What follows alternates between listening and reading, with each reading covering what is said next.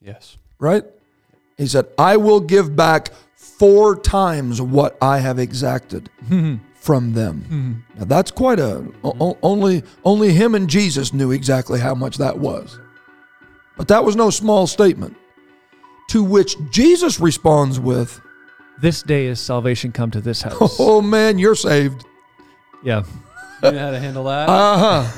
I can tell be that you saved." are saved, brother. Yeah.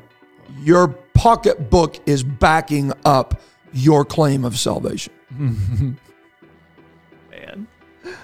It's good stuff. So there is a fundamental connection, a fundamental connection between our spiritual lives and how we think about and handle our finances.